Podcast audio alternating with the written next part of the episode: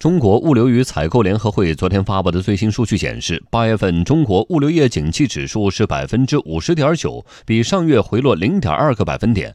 业务活动预期指数继续位于扩张区间，市场信心稳固。八月物流业运行有哪些特点？我们来听央视报道。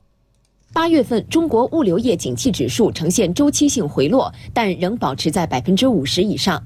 从区域上看，东部地区受气候等多种因素影响，回落幅度较大；中西部地区略有回升。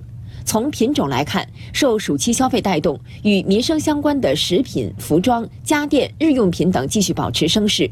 预计随着中秋、国庆等消费旺季临近，物流行业将逐步进入企稳回升阶段。数据显示，八月份的物流业新订单指数回升，市场需求增势提速，供应链上下游企业的物流需求进一步增大。随着物流订单量增加，从业人员指数回升，结束了连续四个月的收缩态势，物流行业整体就业形势稳定。从后期走势看，业务活动预期指数继续位于扩张区间，市场信心稳固。不过，业内人士表示，当前物流业成本压力有所加大，特别是管理费用和人工成本增长较快。我们的管理费用还是偏高。一般来讲，西方先进国家。